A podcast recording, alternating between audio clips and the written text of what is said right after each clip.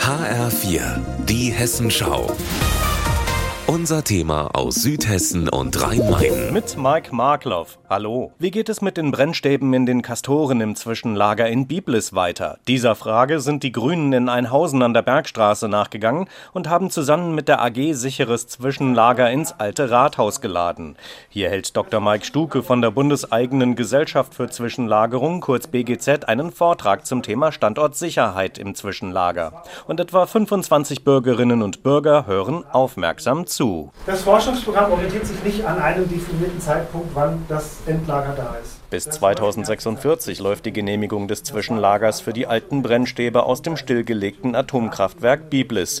Doch dabei, sagt Mike Stuke nach der Veranstaltung, wird es nicht bleiben. Dass die ursprünglich genehmigten 40 Jahre nicht ausreichen, das ist klar. Seit ihrer Gründung 2019 bereiten wir uns darauf vor. Und da war ist ein wesentlicher Punkt ist das Forschungsprogramm, weil so eine Genehmigung muss natürlich immer auf Stand von Wissenschaft und Technik muss man nachweisen, dass immer noch alles sicher ist. Und dementsprechend liefen derzeit Forschungen in Biblis Biblis, aber auch in anderen Standorten weltweit.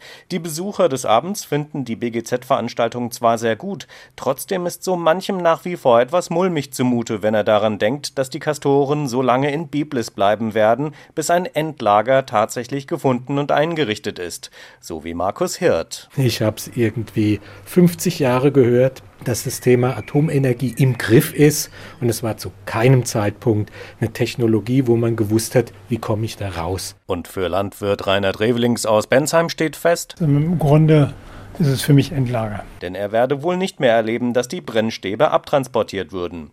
Die Fraktionsvorsitzende der Grünen in Einhausen, Hanna Blumenschein, findet die BGZ-Veranstaltung hilfreich. Auch sie ist sich im Klaren, dass sie und ihre Familie längere Zeit quasi Tür an Tür mit dem Zwischenlager leben werden müssen. Ich wohne hier am Feld ja, und bei klarer Sicht kann man eigentlich auch fast schon hinsehen. Es ist schon bewusst, dass das da ist.